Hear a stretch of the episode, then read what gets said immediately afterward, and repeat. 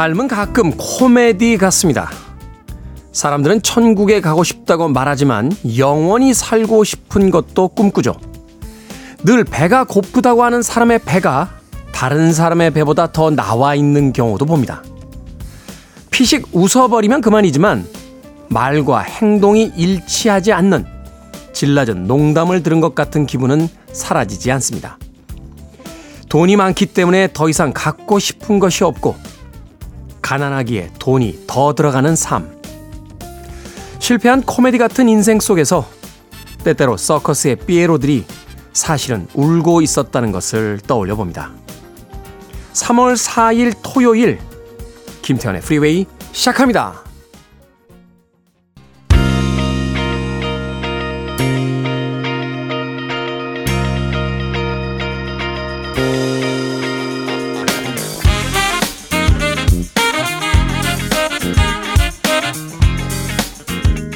빌보드 kid의 아침 선택 김태훈의 프리웨이 저는 클 태 자 쓰는 테디 김태훈입니다. 자 오늘 첫 곡은 1977년도 빌보드 핫백 차트 이번 주 14위에 올라있던 플리트우드 맥의 Go Your Own Way 듣고 왔습니다. 자 3월 4일 토요일 1부 시작했습니다. 음악만 있는 토요일로 1부는 꾸며드립니다. 아, 1960년대, 70년대, 80년대, 90년대, 이제는 뭐 2000년대 이후까지 바로 어제 나온 음악까지 소개해 드릴 수 있습니다. 자, 이번 주에 빌보드 핫백 차트 상위권에 랭크됐던 음악들을 중심으로 해서 선곡해 드립니다. 잠시나마 음악을 통해서 그때 그 시절의 추억들 한 번쯤 떠올려 보시길 바랍니다. 자, 2부에서는요, 북구북구로 꾸며드립니다. 북칼럼미스터 박사씨, 북튜버 이시안씨와 함께 책 한 권 읽어봅니다. 바쁜 일상 속에서 책 한 권 읽어보기 쉽지 않죠? 여러분들이 읽기 쉽지 않다면 저희들이 대신 읽어드린 뒤에 책에 관한 수다 마음껏 나눠봅니다. 2부도 기대해 주시길 바랍니다. 자, 청취자들의 참여 기다립니다. 문자번호 샵 1061, 짧은 문자 50원, 긴 문자 100원, 콩으로는 무료입니다. 여러분은 지금 KBS 2라디오 김태훈의 프리웨이 함께하고 계십니다.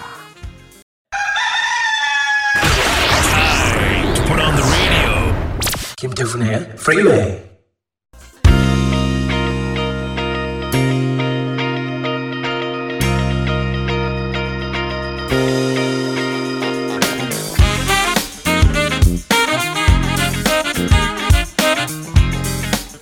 음악만 있는 토요일 세 곡의 노래 이어서 듣고 왔습니다. 1978년도 빌보드 핫백 차트 이번 주 2위에 올라있던 곡이었죠. 비지스의 Staying Alive. 디스코 시대의 문을 열면서 본격적인 흥행의 가도를 달리던 아, 최고의 그룹이었죠. 비지스. 흑인들의 음악을 가져와서 백인들이 도둑질했다라는 비아냥 섞인 이야기를 듣긴 했습니다만 뭐 디스코 시대의 최고의 슈퍼스타라고 하면 역시 비지스를 빼놓을 수 없습니다. 비지스의 Staying Alive 듣고 왔고요.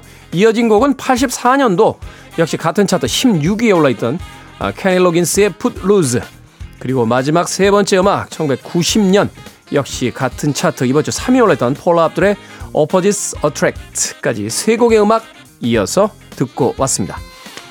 자 최유림님 가족끼리 일하고 있는데 라디오가 지지직거려서 오빠한테 라디오 좀 만져달라니까 진짜 쓰담쓰담 하고 있습니다. 그거 보고 빵 터졌네요. 오늘도 잘 들을게요, 테디 라고 하셨습니다. 오빠가 아주 유머 감각이 넘치시는군요. 에, 유머 감각이 아주 넘치고 있습니다. 에? 라디오 좀 만져줘. 하니까, 음, 알았어. 라디오를 쓰담쓰담. 여기에 웃어주는 게 또 이제 진정한 가족애죠. 어. 오늘 그 우리 백 작가가 후드티를 입고 왔는데요. 거기 이제 상표명이 써져 있었어요. 이제 G로 시작하는데 이렇게 이렇게 이렇게 써져 있습니다. 그 그걸 이제 읽을 때 읽을 때 이제 아, 미국식 발음으로 읽습니다. 되게 랩 랩 이렇게 읽는데 아, 제가 그 티셔츠를 보고 나서 어 갑이야? 라고 갑으로 살겠다는 의지인가? 라고 했더니 백 작가가 아, 무슨, 무슨, 노인네들 공통이에요. 민피디님도 똑같은 소리가 들려서. 너도 나이 들어봐라, 백 작가. 백 작가가 10년쯤 후에, 예, 저 티셔츠를 입은 아이를 보자마자 무의식 중에, 예, 학습된 대로, 예, 갑이야? 라고 나온다는데 제 전 재산을 걸어봅니다. 예. 현재선. 이런 유머 감각에 웃어주는 게 패밀리죠. 그렇지 않습니까? 어? 우리 패밀리라는 게 다른 게 아니에요. 좀 썰렁하지만 어 너무 웃겨요. 어 너무 재밌어. 이게 패밀리죠. 네. 또안 쳐다본다. 우리 백 작가는 또 자기 일하고 있어요. 네, 정말 정말 멋진 멋진 지세대라고 저는 생각합니다. 네. 1050님 옆 방송에서 이사 왔습니다. 테디의 담백한 진행이 아침에 듣기 너무 좋습니다. 목요일에 마지막 출근하고 출산 휴가 들어갔어요. 그동안 수고했다고 출산과 육아도 잘 해낼 거라고 응원해 주세요. 라고 하셨습니다. 응원 드립니다. 출산과 육아.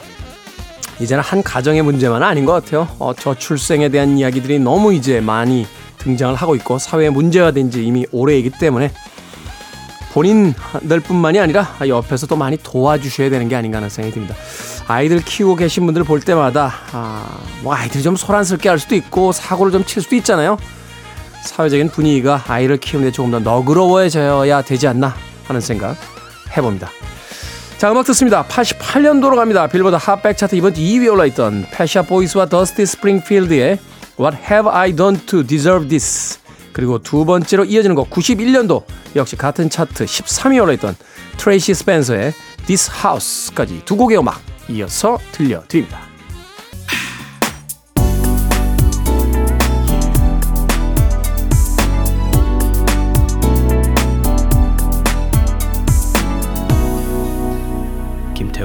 Freeway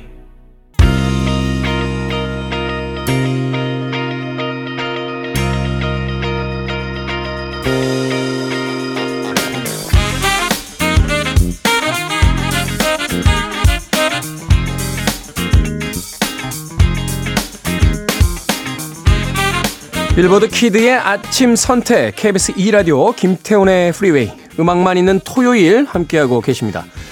두 곡의 음악 이어서 듣고 왔습니다. 2002년도 빌보드 핫백 차트 이번 주 10위에 올라있던 크레이그 데이비드의 Seven Days 그리고 1999년 20세기의 끝자락에 바로 같은 차트 3위에 올라있던 휘트니 휴스턴, 페이스 에반스, 켈리 프라이스가 함께했던 Heartbreak Hotel까지 두 곡의 음악 이어서 듣고 왔습니다.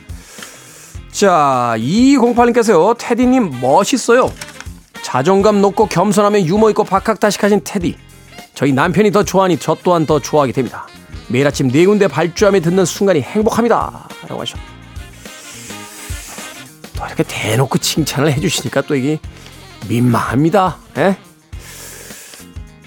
다 해당되는 건 아니고요. 예.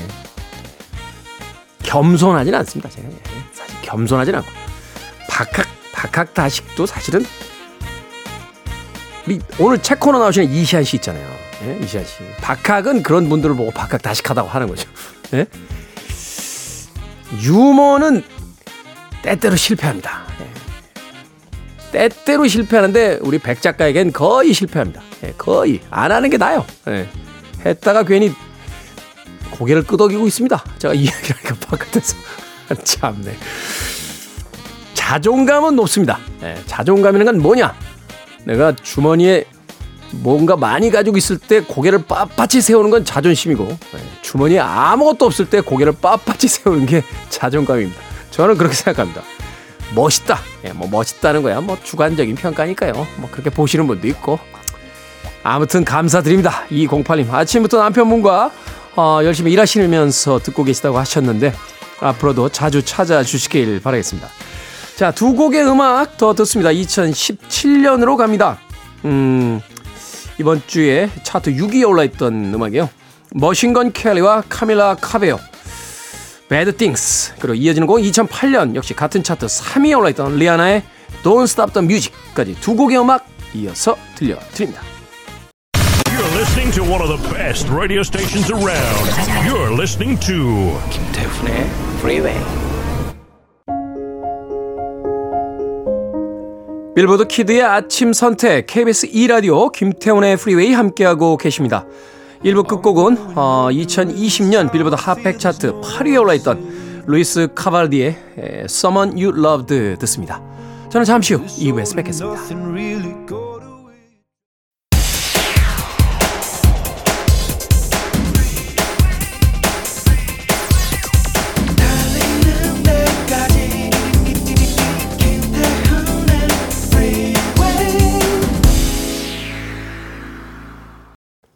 김태훈의 프리웨이 3월 4일 토요일 2부 시작했습니다. 2부 첫 곡은 콜드플레이의 비바 라비다 듣고 왔습니다. 자, 2부는요, 예고해드린 대로 잠시 후 북구북구로 꾸며드립니다. 북튜버 이시안 씨, 북칼럼니스트 박사 씨와 함께 오늘의 책 이야기 기대해 주시길 바랍니다. I want it, I need it, I'm desperate for it. Okay, let's do it. 김태훈의 프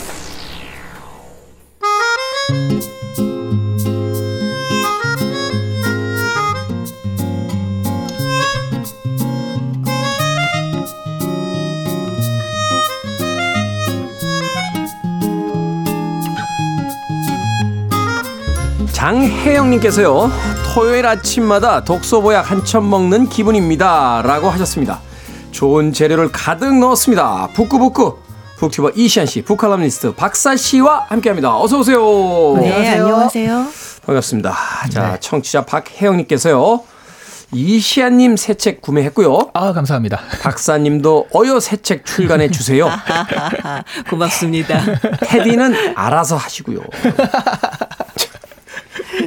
저도 지난주에 출판사 대표님 만나고 온 사람입니다. 아. 네? 출판사 대표님이야 그냥 길 가다가도 만나는 분 아닌가요? 어떤 길을 가시길 아니 도대체 어떤 길을 가시길 하긴 파주 출판단지 가면 아, 거기는 뭐, 뭐 그냥 하루에 한 20분 정도로 만날 수 있죠. 근데 그렇게 만난 건 아니고 이제 식사를 할게 했는데 아, 네. 책을 내실 생각이 없냐? 네. 아, 네. 살짝 설레었습니다. 네. 아직도 나를 기억해 주는 사람이 있다. 살짝 살짝 설레었는데. 네. 아, 그럴 때 이제 겸손의 미를 음. 좀 생각해 보겠다. 아, 튕기신 거네요? 아니 근데 그냥 이제 아, 형식적으로 했는데 바로 연락이 그래도 올 줄 알았는데 안 와요. 아, 생각할 시간을 충분히 드리겠다. 3년 정도. 생각, 생각할 시간을 괜히 가졌나 하게 되면서 이게 막상 책이라는 게 물론 이제 두 분도 다 책 쓰시는 분이고 특히 이시안 씨가 뭐 책을 굉장히 많이 쓰시는 분이니까 더 잘 아시겠습니다만 이게 쓰고 싶은 욕망이 또 있다가도 맞아요. 막상 계약서에다 사인하고 나면 이게 그 심적 압박감이라는 게 어, 장난 아니죠. 엄청나잖아요. 그렇죠. 그, 그게 쓰고 싶을 때 쓰면요. 저도 진짜 제일 빨리 쓴 게 9일이거든요. 근데 어떤 책은 3년이 지나도 책을 하나 못 쓴 적이 있어요. 9일에 책을 한권 썼다고요? 네, 네. 쓰고 싶은 얘기가 넘쳐나면 그런데 이거는 정말 쓰고 싶을 때 써야 되더라고요. 그러니까. 네. 그러니까 우리가 알기로는 하루끼 같은 경우는 그 마감의 느낌이 싫어서 어. 절대로 마감 있는 원고 청탁을 받지 않는다 그러잖아요. 마감이 있는 그러면 책이 안 나와요. 그렇죠. 저희는 사실은 저는 그렇게 생각합니다. 마감이 저를 인간으로 만들었어요.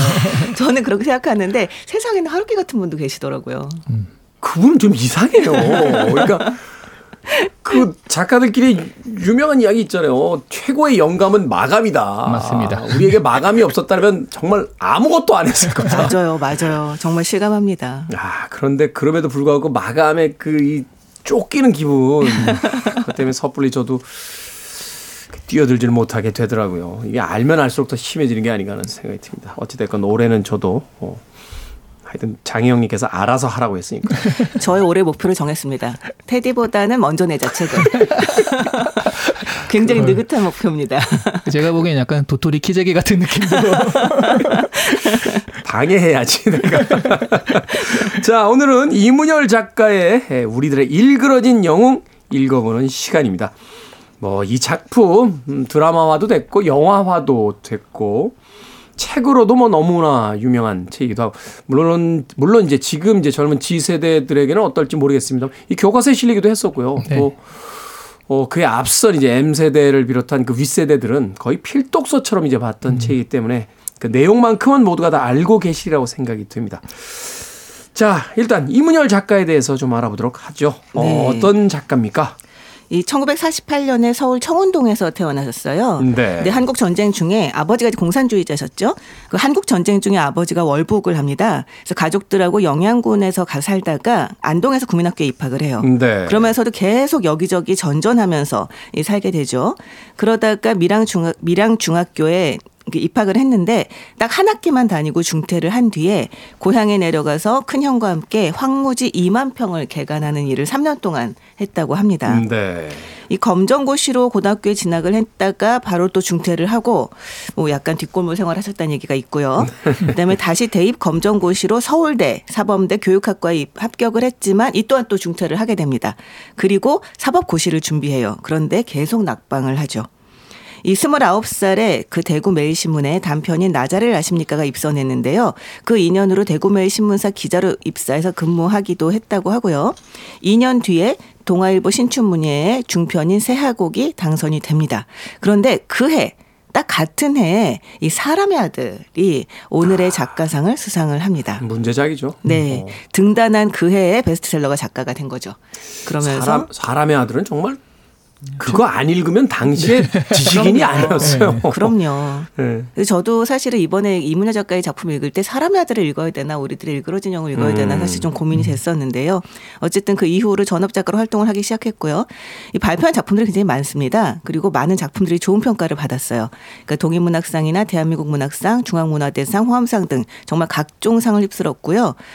근데 3년의 그 공백기를 가지게 됩니다. 네. 그 이후에 복귀작으로 발표한 것이 오늘 우리가 읽을 이 우리들의 일그러진 영웅이고요. 이 작품으로 이상문학상을 수상합니다. 네. 그 2000년 5월에 집계한 바에 따르면 그 당시에 벌써 책 판매량이 2천만 권이 넘었다고 합니다. 2천만 권. 만 권. 예, 음. 2천만 권. 2천만 권. 네. 와. 100만 권도 아니고 200만 2천만 권. 여러분들 집에 책이 조금이라도 있으신 분들은 이문열 작가의 책이 있는지 한번 찾아보시길 바랍니다.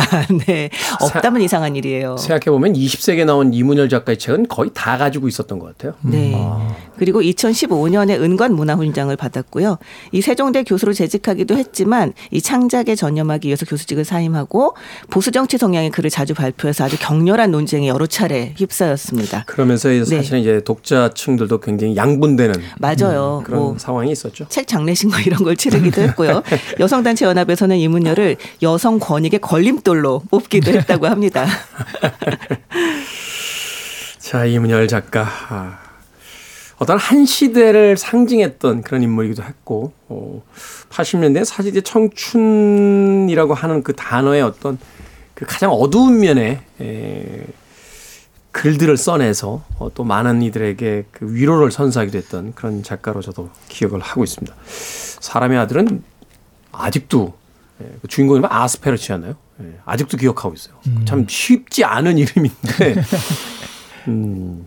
자, 오늘 읽어볼 우리들의 일그러진 영화 네. 줄거리 만나봅니다. 아, 저는 일단 이걸 보고 깜짝 놀란 게요. 우리가 되게 옛날에 읽었던 걸 다시 읽으면 가물가물 하잖아요. 그렇죠. 아, 이게 이랬었나 하는데, 어, 이거는 다 그대로 똑같이 생각이 나더라고요. 그만큼 예전에 읽을 때도 되게 좀 신선했고 충격적이었고 재밌게 읽었었던 거라고 그래서 저는 기억이 되거든요. 사실은 이게 좀 극화하면서 어 과장된 감은 없잖아 있습니다만 네. 어떤 단면 단면들은 이 책에 나오던 시절의 학교의 모습과도 굉장히 흡사하고 또는 맞습니다. 그대로 반영하고 있는 네, 네. 부분들이 있었어요. 네. 네.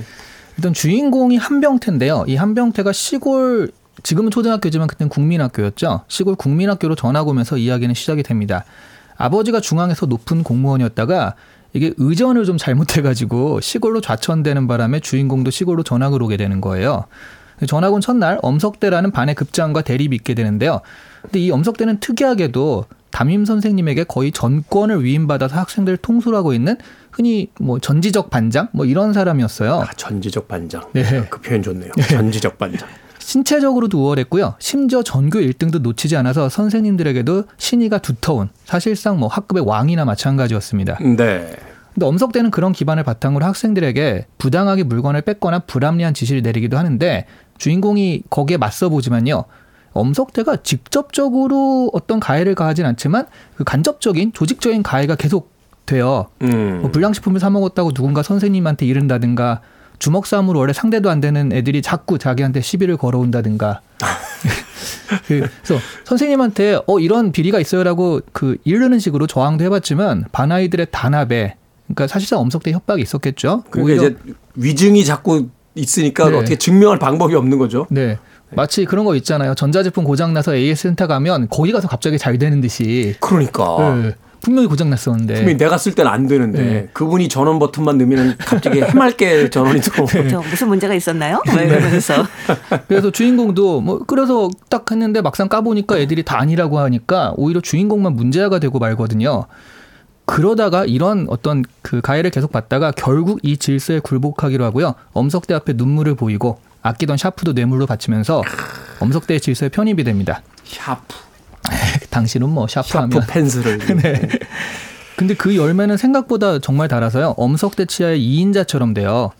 근데 학년이 바뀌면서 6학년이 되니까 서울에서 새로운 담임 선생님이 김, 그 김 선생님이 부임을 했는데 엄석대가 세운 왕국의 뿌리를 흔들어 버립니다. 음. 사실 엄석대의 가장 큰 비밀은요. 자기 시험을 과목별로 잘하는 아이들에게 대리로 치게 해서 전교 1등을 유지하고 있었던 거거든요. 아이들이 자기 이름이 아니라 이제 엄석대 이름을 쓰잖아요. 네. 엄석대는 그 친구 이름을 쓰고. 네. 어. 과목별로 하나씩 다 네. 담당자가 있었잖아요. 근데 이거는 뭐 누구를 때리고의 문제보다 더한 진짜 이제 문제가 되는 공무집행 방해에 해당하는 그런 문제잖아요. 아, 이건, 이건, 학교에서는 최고의 중범죄죠. 네. 그래서 김 선생은 엄석대 권력 구조를 해체하는 과정에서 이런 비리를 발견했고요. 급장선거를 다시 시키는데 어, 엄석대와 한병대 두 명의 무효표만 나오고 대부분의 아이들은 엄석대를 외면합니다. 결국 엄석대는 학교를 떠나요. 세월이 흘러서 주인공이 뭐 그다지 성공한 인생은 아니었고 그냥 그 살고 있었는데 가족들과 여행으로 떠난 강릉 가는 기차 안에서 엄석대가 경찰들에게 체포당하는 모습을 보면서 어, 이야기는 끝이 납니다. 네. 영화로 보신 분들이 꽤 있을 텐데 영화에 이제 그 결말과는 좀, 좀, 좀 다르죠. 다른 네. 부분이죠. 우리들의 일그러진 영. 이 주인공 이름이 이제 한병태잖아요. 네. 어. 왜 당시에 이, 그 고뇌하는 지식인들은 다 이름이 병태입니까? 병자가 많이 들어간 것 같아요, 병. 최인호 작가의 바보들의 행진 이런, 이런 작품도 보면 다 병태예요. 아. 약간의 음모론이긴 한데요. 그 네. 그 당시 작가들이 알고 지냈던 사람 중에 굉장히 특출난 병태 씨가 있었던 게 아닐까요? 그 이야기를 하고 싶었는데 음. 제 고등학교 동창의 삼촌이요. 남이잖아요. 완전 남. 외삼촌, 외삼촌인데 네. 이분이 와이대에 나오셨어요. 음. 근데 이분이 그 학교 동창이 바로 최인호 작가예요. 음. 그분 이름이 병태입니다. 그래서 뭐, 뭐야 이게? 저희 이게 뭐야? 풀리지 않던 수수께끼를 풀어냈던 병태다라고 하면서. 아 근데 저 같은 경우는 정말 작가분들이 그 왜 등장인물들 이름 정하기 너무 힘들어하잖아요. 네. 그래서 이제 근처 지인들의 이름을 갖다 쓰길래 제 이름 좀 제발 갖다 써달라. 나도 음. 한번 등장해보고 싶다. 그런데 절대로 제 이름을 갖다 쓰지 않더라고요. 음. 네. 너무 비현실적이에요. 어, 그 이름. 너무 인위적이어서. 그러니까 그러니까 너무 난색을 표명하는 거예요. 내 이름 좀 써달라. 막 그랬는데 너무 난색을 표명하길래 포기했습니다. 현실이 네. 더 비현실적인 이름을. 그렇죠. 자, 이 우리들의 일그러진 영웅 어떻게 본다라면 어, 이 책이 담고 있는 내용 자체가 우리 어떤 소소한 일상 속에서의 당시의 어떤 학계의 문제를 고발하는 책일 수도 있겠습니다만 이것을 좀 더 확대해 본다라면 어, 소위 이야기해서 이 영화 이 이제 소설의 배경이 이제 59년도로 이제 제가 기억을 하고 있는데 59년에서 80년대까지 이어지는 한국의 어떤 격변하는 정치 지형에 대한 부분들을 바로 이런 어떤 풍자와 아, 또 우화로서 이제 그려내고 있었다. 라고 해서 또 많은 화제를 모으기도 했습니다. 우리들의 일그러진 영웅 사실 해외에서도 굉장히 큰 반향을 불러일으켜서 이문열이라는 작가를 이제 세계적인 작가로 어, 발돋움시키는데 크게 이바지했던 그런 책으로도 알고 있습니다. 자, 음악 한 곡 듣고 와서 이제 본격적인 책에 대한 이야기 나눠보도록 하겠습니다. 티나 터너입니다. We don't need another hero. 티나 터너의 We Don't Need Another Hero 듣고 왔습니다. 영화 매드맥스 3편의 주제곡으로 사용이 됐던 그런 음악이었습니다. 자, 빌보드 Kid의 아침 선택, KBS 2라디오, 김태훈의 프리웨이. 오늘 북구북구 박사씨, 이시한 씨와 함께 이문열 작가의 책, 우리들의 일그러진 영웅 읽어보고 있습니다. 자, 여기서 물론 화자와 주인공은 이제 한병태로 나옵니다만, 실질적인 이 내용과 의미상의 주인공은 이제 엄석대로 봐야 되는 것이 아닌가 하는 생각을 해보게 됩니다. 이 엄석대, 사실 이제 초등학교, 당시에 이제 국민학교라고 이제 불렸던 아이들의 세계에 이제 존재하는 일종의 권력입니다. 근데 이 권력의 어떤 속성에 대해서 조금 다시 한번 생각해 보게 되는 건 선생님들이 묵인하고 아이들이 자발적 이제 복종을 한다는 건데 이 엄석대를 중심으로 해서 한번 책을 좀 읽어보도록 하죠. 이 엄석대 어떤 캐릭터로 우리가 좀 쳐다봐야 될까요? 정말 영리한 캐릭터죠. 예, 권력을 잘 사용하는 사람이고요. 그러니까 요즘에 또 학폭이 엄청 문제가 되잖아요. 사실 학폭은요. 네. 최근에 미디어를 타기 시작한 거지. 네. 옛날부터 있었죠. 옛날부터 있어. 아, 옛날 더 했어요. 더 네. 했어, 사실은. 학교가 존재하던 시절부터 있었다고 음, 봐야죠. 그러니까요. 네, 그렇죠. 네.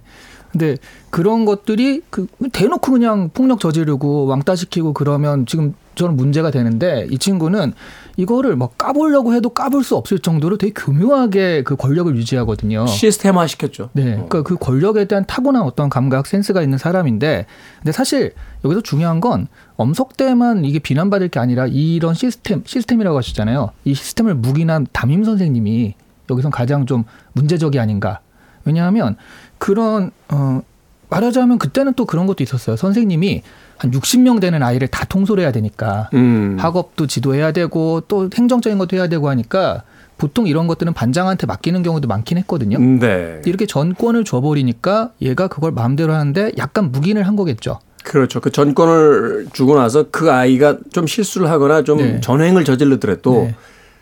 이 선생님들 입장에선 그 아이가 필요하니까 음. 그걸 눈 감아 준 거죠. 그리고 그 사실 그래서 여기서도 이문열 작가가 직접 사실은 선생님은 미국을 상징한다라고 얘기도 하셨잖아요.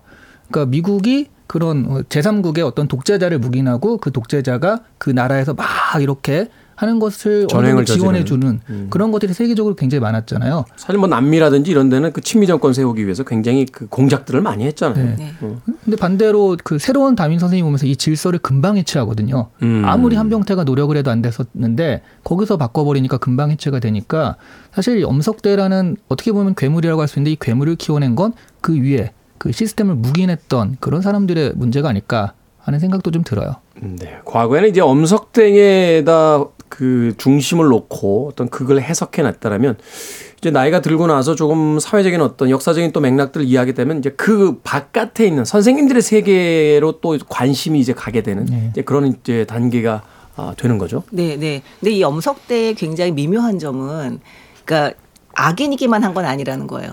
실제로 사실 저 같은 경우는 왜 꽤 전부터 인공지능 얘기가 나오잖아요. 네. 인공지능의 지배를 받으면 어떡하냐 인간이 뭐 이런 이제 걱정이나 고민들을 하는데 저 같은 경우는 이 개인적인 이익을 추구하지 않는 똑똑한 존재의 지배를 받고 싶다라고 하는 욕망이 있거든요. 차라리 아, 차라리 학연 뭐 혈연 이런 거로 얽매 있는 인간한테 그러느니 인공지능이 낫지 않느냐. 네, 저 같은 경우는 그런 생각이 있고 정말 사회를 효율적이고 합리적으로 돌아가게 하면서도 이 사회 구성원들 하나하나가 뭐 자기가 진짜 이 닥치는 문제들을 궁리하고 해결해 나가지 않더라도 그것들을 그 뭐 해결하지 않더라도 잘 살 수 있게 해주는 그런 권력이 있다면 정말 좋은 권력이 아닐까라고 생각을 하는데 이 작품에서는 엄석대에게 이런 좋은 권력의 모습도 보여주고 있는 면이 있다는 거예요. 아, 그러니까 아, 예, 말씀하신 것처럼 그 왜 담임이 이 그러니까 엄석대를 옹호할 수밖에 없는 이유를 조금 길게 이야기를 하고 있어요. 음. 그러니까 그에게 맡겨진 우리 반의 교내 생활은 다른 반보다 모범적이었다. 그의 주먹은 주변 선생님들이나 6학년 선도들의 형식적인 단속보다 훨씬 효율적으로 우리 반 아이들의 군것질이나 그 밖의 자질구레한 교칙 위반을 막았다. 그에게 맡겨진 청소 검사는 우리 교실을 어떤 교실을 깨끗하게 했고 우리 화단을 드러나게 환하게 했다. 또 그에게 맡겨진 실습 감독은 우리의 실습지에 가장 많은 수석을 안겨줬으며 막 이런 얘기들을 하거든요. 아. 근데 이 관리가 쉬웠다는 것만이 아니라 사실은 이 안에서 아이들 동안 굉장히 이게 통제되는 그 안에서의 어떤 그 열매들이 있었다는 거예요. 음. 그렇기 때문에 한병태가 이 정말 정글 같은 사회에 나와서 막 우왕좌왕 하다가 거의 몰락하기 직전까지 가는 이 상황 속에서 엄석대를 그리워합니다.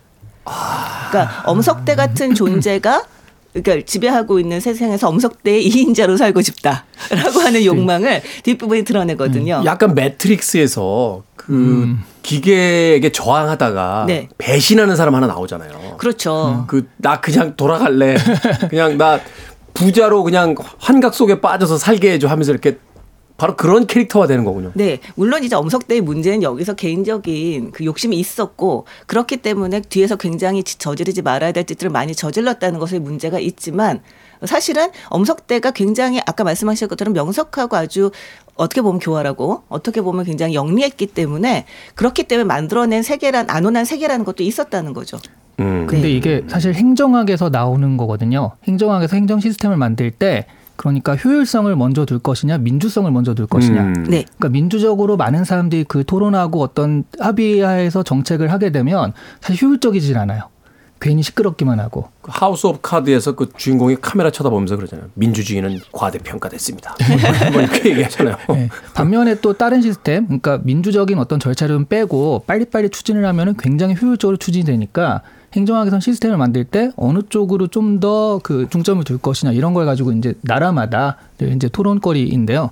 그렇게 민주를 빼면은 효율적이 되는 건 사실입니다. 근데 그러다가 어떤 일이 벌어지냐면 꼭 누가 독재자가 나온다거나의 문제가 아니라 그렇게 나올 가능성을 항상 내포하고 있는 시스템이 된다는 거죠. 그렇죠. 사실은 이제 효율을 추구하는 사회가 우리가 원하는 사회냐. 우리는 가끔 이제 무질서한 어떤 그 혼란 속에서 아, 이게 좀 뭔가 시스템이 잡혀야 된다고 생각을 하지만 사실은 그 효율성이라는 것은 엄밀히 이야기하면 다수를 위해서 소수의 어떤 피해를 당연하게 받아들이게 네. 만드는 음, 것이고 맞아요. 또 그 안에서 나라는 개인은 소멸되는 시스템인 거잖아요. 네. 그러니까 사실은 우리가 이제 흔히 정치적 사회적 논쟁 같은 걸 벌일 때도 결국은 큰 틀에서 본다라면 효율이냐 다수의 선이냐와 혹은 민주성이냐 또는 뭐 각 개인의 어떤 존엄성이냐 뭐 이런 걸 가지고 이제 격돌하게 되는 거니까 네. 이책 한 권이 가지고 있는 어떤 문제 의식이라는 것이 그만큼 현대에 와서도 어, 통용될 만한 것이다. 최근에 사실 인공지능 나오면서 그런 이야기 하잖아요. 그 재판 과정은 다 인공지능이 맡았으면 좋겠다. 왜냐하면 이게 사실은 사람이 이제 판가름을 할 때 그 입장 차에 대해서 너무 다른 어떤 해석들이 나오니까 네. 차라리 인공지능에게 맡기는 게 낫지 않느냐 뭐 이런 음. 이야기들도 하게 되는데 어찌됐건, 어, 이 엄석대라는 인물. 근데 이 마지막 장면이 굉장히 인상적입니다. 바로 그 부분에서 어떤 작가가 이야기를 하고 있는 게 아닌가 하는 생각이 드는데, 이 한병태가 지방으로 내려가던 기차에서 그 플랫폼에서 결국 이제 엄석대가 경찰에 체포당하는 장면을 보면서 극이 끝납니다. 근데 그때 이 한병태가 눈물을 흘리거든요. 음. 마지막 장면에서의 이 사건과 그 한병태의 눈물의 의미를 좀 우리가 다시 한번 생각해 본다면 작가가 책에다 담고자 했던 어떤 내용들을 좀 더 유추해 볼 수 있을 것 같은데. 음. 사실 저는 그 두 가지로 해석이 되긴 했어요. 그러니까 일단 그 두 가지 해석의 전제는 한병태 인생이 그렇게 성공한 인생은 아니다라는 거죠. 음, 음. 좋은 대학에 갔고 대기업에 갔지만 과감히 그만두고 자기 사업을 하다가 실패해가지고 그, 그 굶어 죽을 지경이 돼서 간신히 동네 보습학원에서 그 선생 자리를 얻어가지고 그 입에 풀칠하며 살고 있다 이런 정도로 이제 묘사가 되거든요. 네. 근데 뭐 이게 나쁜 인생은 아니지만 자기 동료들에 비해서 같이 뭐 대기업 들어가고 한 그거에 비해서는 되게 비교하면서 내가 좀 초라하구나라고 스스로 생각하는 그런 시점에서 이 한병태를 만난 그러니까 그 엄석대를 만난 거거든요. 네. 그래서 저는 두 가지가 하나는 그러니까 자기가 실그 2인자 엄석대 밑에 2인자로 살 때처럼 인생이 달콤했던 때가 없었던 것 같아요. 사실은 그래서 그런지 몰라도 그 모두가 엄석대를 담임 선생님이 고발할 때 이 한병태만 침묵하잖아요. 그렇죠. 어. 오히려 가장 그 동조자가 된 듯한 모습인데 그런 것들이 어떻게 생각하면 그때 당시의 향수? 아, 음. 내가 그 뒤에 인생이 아 그때가 사실은 좋았지 라고 생각할 수도 있었다라는 거고요. 그리고 또 하나는 반대로 그때 나름 자기가 먼저 독재 저항을 한 거, 그 엄석대 독재에 저항을 한 거잖아요. 그렇죠. 이 전학 가고 나서 격렬하게 한 학기 동안 네. 저항했죠. 그러다가 실패를 했잖아요. 그 실패한 경험들이 결국 이렇게 내 인생을 실패로 하게 됐구나. 차라리 그때 끝까지 한번 저항, 저항해보고 어떤 그런 것들을 성취를 하는 그런 모습들이 있었다라고 한다면, 어, 그러, 내가 지금처럼 성공하지 못한 삶은 아니었겠구나라는 그런 어떤 회한이 또 밀려온 것이 아닌가 하는 생각도 음, 들거든요. 그러네요. 이 한병태란 캐릭터가 사실은 끝까지 정하지 못한 인물로 묘사가 되는데 네. 그 뒤에 그의 삶이 어떻을까를 한 번쯤 유추해 보면 생각해 보면 사회 나와서도 어 여전히 그 계속 타협과 어떤 그 저항을 포기한 채 살아온 것이 아닐까. 그러니까 자신의 그 잊고 있던 과거의 어떤 비굴함이 떠오르게 되면서 이제 눈물을 흘리게 된 그런 장면인 것 같다. 네. 음. 저는 사실 이 작품에서 제일 인상적이었던 게 한병태가 진짜 인간적인 사람이라는 거예요. 그러니까 사실은 가장 우리 모습에 근접해 있잖아요. 가장 근접해 네. 있고 그리고 좀 어린아이이고 그리고 그 어린아이라고 한 특징들을 계속 이 작가가 잊지 않게 해주고 있음에도 불구하고 아 정말로 이 아이가 이 상황 속에서 정말 자신이 할 수 있는 고민들을 정말 치열하게 계속 하고 있구나라는 생각을 하면서 이제 따라 읽게 되는데요. 저는 어쨌든 간에 이 한병태의 눈물은 양가 감정이라고 생각을 합니다. 네. 그 마지막 구절이 이거예요. 그날 밤 나는 잠든 아내와 아이들 곁에서 늦도록 술잔을 비워 지웠다. 나중에는 눈물까지 두 방울 떨군 것 같은데 그러나 그게 나를 위한 것이었는지 그를 위한 것이었는지 또 세계와 인생에 대한 안도에서였는지 새로운 비관에서였는지는 지금에조차 뚜렷하지 않다. 이렇게 얘기를 하거든요. 음. 그러니까 한편은 안도의 마음도 있는 거죠. 그러니까 엄석대라고 하는 그런 존재가 이렇게 정말 이 사회에서는 제압당하는 것 그것에 대해서는 안도하는 면이 있어요. 네. 왜냐하면 그런 식 그런 식으로 교활하게 자기 권력을 구축하는 사람이 제압당한다는 것은 그만큼 이 사회가 또 이렇게 안정적으로 돌아가고 있다는 얘기일 수 있으니까요. 근데 또 한편으로는 그 정말 아쉬움이 있는 거죠. 여기서 그런 얘기를 해요. 막 한 이한 한병태는 정말 승승장구 자기가 잘 나갈 때는 음. 절대 엄석대 생각을 하지 않습니다. 그러다가 이제 몰락하기 시작하면서 엄석대가 자꾸 생각이 나요. 네. 근데 이렇게 얘기를 합니다. 재능과 노력, 특히 정신적인 능력과 학문에 대한 천착의 깊이로 모든 서열이 정해지고 자율과 합리에 지배되는 곳에서는 그냥 엄석대는 그냥 깡패일 뿐이라는 거죠. 음. 그런 곳에서 자기가 살다가 거기서 떨려나고 미끄러지면서 그 가혹하고 낯선 세계에서는 엄석대라고 하는 힘 있는 권력자가 자꾸 생각이 나는 거예요. 음. 그러면서 이렇게 말을 합니다. 이런 세상이라면 석대는 어디선가 틀림없이 다시 급장이 되었을 것이다. 나는 음. 그렇게 단정했다. 공부의 석차도 싸움의 순위도 그의 조작에 따라 결정되고 가점도 누림도 그의 의사에 따라 분배되는 어떤 반 때로 나는 운 좋게 그 반을 찾아내 옛날처럼 석대 곁에서 모든 걸 함께 누리는 꿈을 꾸다가 서운함 속에 깨나기까지 했다. 라고 얘기를 합니다. 근데 정말 이 부분을 읽으면서 이 양가 감정을 보면서 제가 들었던 생각은 뭐냐면 어, 제목을 진짜 기가 막히게 잘 정했구나라는 거였어요. 우리들의 일그러진 영웅. 네, 엄석대는 한병택이 정말 영웅이었던 거죠. 음. 영웅인데 일그러진 영웅이었던 거죠. 음, 사회들의 네. 사회에서 봤을 때 이게 영 문제보도 똑같아요. Our Twisted Hero 이렇게 돼 있더라고요. 음. 네. 근데 사실 작가도 혼란스러움에서 벗어나지 못했던 게 결말을 이것도 있고 또 하나 있잖아요. 부록에도 엄석대가 되게 떵떵거리고 잘 사는 것도 있고 호텔 잡아주는 네, 그 결말 네, 네. 이야기하시는 거죠. 그리고 또 어. 내가 세개 썼는데 하나는 그러니까 하나는 성공한 거 하나는 이제 몰락한 거잖아요. 근데 나머지 하나는 몰락했는지 성공했는지 모르겠다 이러면서 또 끝나거든요. 그 작가조차도 그냥 사실은 이 권 선징악이라는 게그 네. 그, 그 사회 분위기나 이런 것 때문에 한 거지 사실은 엄석대 결말에 대해서는 나도 사실 그렇게 열린 결말을 네, 할수 없다. 뭐 그렇게 생각한 것 같아요. 저는 사실 결말은 별로 중요하지 않다는 생각이 드는 게 이 한병태가 가지고 있는 양가 감정이라는 걸 얼마나 잘 표현하느냐가 이 작품에서는 관건이라는 생각이 들거든요. 음. 그러니까 한병태 입장에서 보면 엄석대가 성공을 해도 예, 네, 성공을 해도 사실은 한병태는 양가 감정을 느꼈을 거예요. 네, 똑같이. 그런, 그런 의미에서 본다면 이 영화화가 참 탁월했던 부분이 있어요. 어, 엄석대가 어떻게 됐는지 알려주지 않거든요. 네. 그리고 소문으로만 뭐 엄청난 부자가 됐다. 혹은 감옥에 갔다. 뭐 홍콩 조직의 보스가 됐다. 네. 이런 식의 떠도는 이야기만을 통해서 이 엄석대의 결말에 대한 부분들을 이 관객이 상상하게 만들어 놓는데 마지막에 그 담임 선생님과 누군가 돌아가셨을 때 화환을 두 개인가 보내면서 사실 두개 오죠. 이게 성공한 사람이 약간 그런 상징이잖아요. 그런 결말이 살짝 있어서 사실은 네. 부자도 두 개 보낼 수 있고 홍콩의 조직 두목도 두개 그렇죠. 아니 솔직히 말하면 내가 몰락해서 가난해도 두 개 보냈을 것 같아요. 그럴 수도 있죠. 하여튼 그런 의미에서 본다라면 엄석대의 결말이 중요한 것이 아니라 그 엄석대를 쳐다보는 한병태 곧 우리로 상징되는 그 한 인물의 태도가 결국 이 책에서 작가가 우리에게 질문하고 있는 부분에 다 있는 게 아닐까 하는 생각해 봅니다. 음악 한 곡 듣고 와서 이제 마무리 지어 보도록 하겠습니다. 어, 이 책의 가장 중요한 부분이죠. 이 김 선생이 부임을 한 뒤에 학생들에게 왜 저항해서 싸우지 않냐고 어, 훈육하는 그런 장면이 나옵니다. 비스티 보이스입니다. Fight for your right.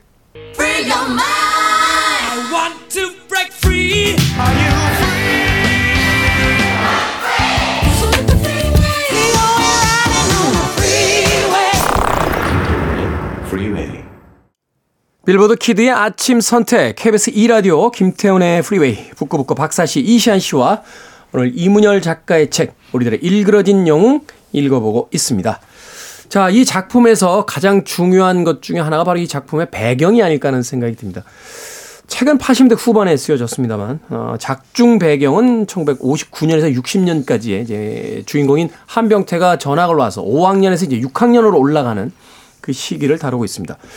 어, 이 책에 이제 그 도입부에서 어, 정치적인 상황이 나오잖아요. 그러니까 네.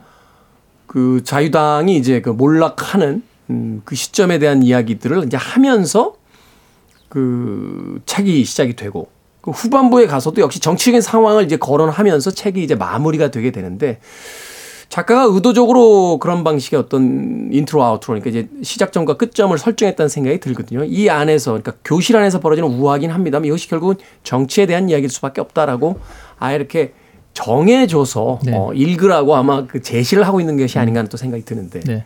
그래서 사실은 지금의 사람들이 이걸 읽었을 때보다 당시의 사람들이 읽었을 때는요.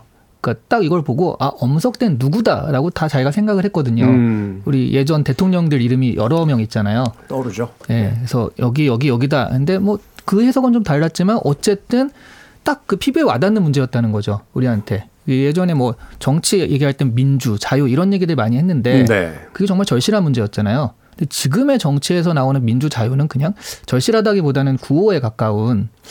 그러니까 과거의 어떤 그 이 정치적 집단의 테두리를 그 말하는 것 같지 네. 그것이 하나의 지향점을 이야기하는 것처럼 느껴지지는 않아요. 왜냐하면 네. 그만큼 민주나 자유가 어느 정도는 이제 우리에게 네. 그 보편화되어 있기 때문에. 네. 네. 근데 이때는 정말 절실한 문제였기 때문에 이 우화, 우리들의 일그러진 영웅이란 우화가 정말 가슴을 후벼 파는 그런 느낌이 들었겠죠. 87년도 저 60항쟁 그 이후에 이렇게 나오잖아요. 네. 어. 사실 우리 모두는 한병태잖아요. 정말요? 아, 엄석되셨나요? 이미지가 좀 다른 것 같긴 해요. 저는 그부 일쯤 될 것 같은데. 그래, 그래서 그 한병태 심정에 좀 공감하는 사람들도 많았고 아, 음. 내가 이렇게 저항하지 못하고 이래가지고 이렇게 됐구나. 그런 사람도 많았고, 또한 그 권력에서 떨려나 있는 모습들이 또 나랑 닮았구나. 이런 사람도 많았던 것 같아요. 다만 지금에서 읽기에는 오히려 지금 아이들이 이걸 읽으면 그냥 학폭 문제가 더 크게 다가오지 않을까. 네, 네. 정치적 우화보다는 음. 그런 생각도 좀 들긴 해요. 네, 저 같은 경우도 보면서 이거는 정말 학폭 얘기로 읽히겠구나라는 생각을 좀 했습니다. 아까 말씀하셨을 때 학교가 생긴 이후에 학폭의 문제가 뭐 사라진 적이 없다 뭐 이런 얘기를 하긴 했었는데 저는 정말 이걸 보면서 아 진짜로 이 취약한 아이들이 빠져나올 수 없는 공간에 밀집해서 공동체를 만드는 걸 강요당했을 때 그래서 생긴 여러 가지 문제들을 어떻게 해결할 것인가라고 하는 것에 대해서 정말 많은 생각을 하게 되더라고요. 네. 사실은 그래서 이 책이 지금 더 중요할 수도 있겠다는 생각을 하게 네. 되는데 네. 이 한병태가 이제 그 마지막에 가서 그 뭐 눈물을 흘리는 장면이라든지 엄석대가 이제 경찰에 검거되는 장면 같은 것들 그리고 한병태가 아이 국민학교 시절을 추억하다가 이제 자신이 살아온 삶에 대한 이야기를 이렇게 하는 장면 같은 것들 보면 결국 거기서 학습됐다는 거잖아요. 네. 권력의 맛을 알게 되는 거, 음. 권력에 굴복하게 되는 거, 그쵸. 살아남기 위해서 생존의 방식들, 또 시스템의 어떤 동화되는 과정. 이걸 결국은 가장 어린 시절인 초등학교, 국민학교 시절에 이미 폭력적인 형태를 통해서 우리가 학습됐고 거기에 길들여진다는 건데 네. 네. 그렇게 본다면 지금 미디어를 통해서 학폭 문제를 굉장히 중요하게 다루고 있는 지금인 시점이라는 것이 지금의 아이들이 이후의 삶을 살아갈 때 어떤 그 삶의 태도, 어, 사회 간의 어떤 태도를 결정짓는 거니까. 네. 이 학교를 사회의 축소판이라고 얘기를 하잖아요. 그게 어떻게 보면 이 사회를, 사회라고 하는, 사회에서 이런 여러 가지 일들을 학교라고 하는 공간에서 이를테면 우화적으로 드러낼 수 있다는 얘기. 그러니까 이제 이문열 작가가 이걸 쓴 이유가 뭐 그런 의미겠죠. 네. 그런 의미일 수 있고 또 한편으로는 이 학교에서 배운 것들을 가지고 사회에서 적응을 하고 사회도 살아나간다는 거예요. 그러니까. 그렇기 때문에 학교에서 무엇을 가르치고 학교에서 어떻게 이를테면 공동체를 형성하고 어떻게 타인과 같이 지내는가라는 걸 가르쳐야 그걸 제대로 가르쳐야 사실은 이 사회 또한 제대로 될 수 있다라고 하는 얘기를 하는 거고 지금 터지고 있는 학폭의 문제는 사실은 그것을 아주 극명하게 드러내 보여주고 있, 다는 생각을 하게 돼요.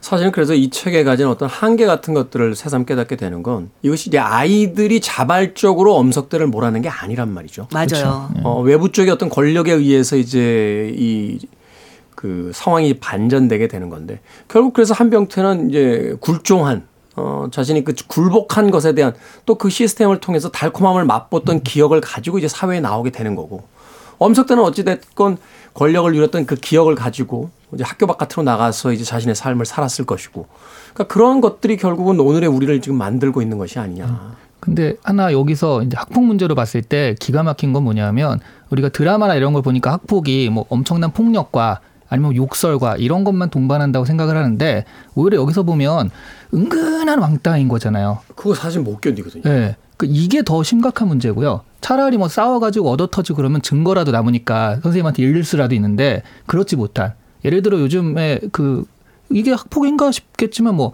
다 카톡을 단체방인데 자기만 초대를 못 받는다든가 혹은 초대를 해놓고 그 안에서 빠져나간다고 하죠. 네, 빠져나간다거나 혹은 내가 들어가고 싶지 않은 방에 억지로 초대를 해놓고 네네. 네. 뭐 욕설들을 날린다거나 네. 그런 것들이 그렇게 은근하게 가해지고 있다는 거 이때부터 그 엄석대가 보여주고 있긴 하거든요. 음. 그래서 근데 단톡방은 왜 거절 기능이 없는 겁니까? 그래, 그래서 그 거절 기능을 놓자고 그 국회의원들이 입법화하고 있어요. 지금 그것도 입법하고 있잖아요. 그러니까 네. 단톡방에서 몰래 나가는데 네, 아니 맞아, 이게 맞아. 입법을 해야 되는 상황입니까? 자 이게 지금 학교 폭력에서 단체방 폭력으로 지금 번지고 있습니다. 아니 저도 뭐 네. 사람들이 자꾸 불러가지고 어디 여러 개 있는데 네. 저하고는 전혀 인생에 무관한 이야기들이 막 어느 날을 보면 50개씩 있어요. 50개씩. 그럴 때 잽싸게 나가야지 빨리빨리 밀려가지고 티가 좀 안 나거든요. 그러니까 나가면 또 거기 누구 씨 나가셨습니다. 또 맞아요, 맞아요. 네. 자 이런 걸 학교에서 가르쳐야 됩니다. 네. 그 모든 것들이 다 우리의 삶과 연관이 돼 있는 거죠. 자 오늘 북구북구 이문열의 우리들의 일그러진 영웅 읽어봤습니다. 다음 주에는 가브리엘 가르시아 마르케스 소위 이제 마술적 리얼리즘이라고 하는 그 문제적 작가 아무도 대령에게 편지하지 않다. 사실은 이제 100년 동안의 고독을 읽어보고 싶었습니다만 너무 두껍다라는 네, 네. 이소연 작가의 강력한 네. 항의에 의해서 100년을 저희, 읽을 것 같다는 저희의 기준은 굉장히 확고합니다. 네. 아무도 대령에게 편지하지 않다. 읽어보도록 하겠습니다. 자, 북튜버 이시한 씨, 북칼럼니스트 박사 씨와 함께했습니다. 고맙습니다. 네, 네 안녕히 계세요. 자, 음악 한 곡 듣습니다. 케니 로저스의 음악 중에서요. Coward of the County.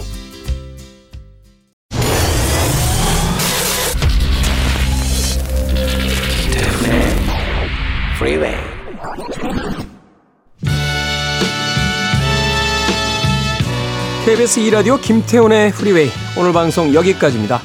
오늘 끝곡은 모세다데스의 Eres Tú 듣습니다. 편안한 하루 보내십시오. 전 내일 아침 7시에 돌아오겠습니다. 고맙습니다.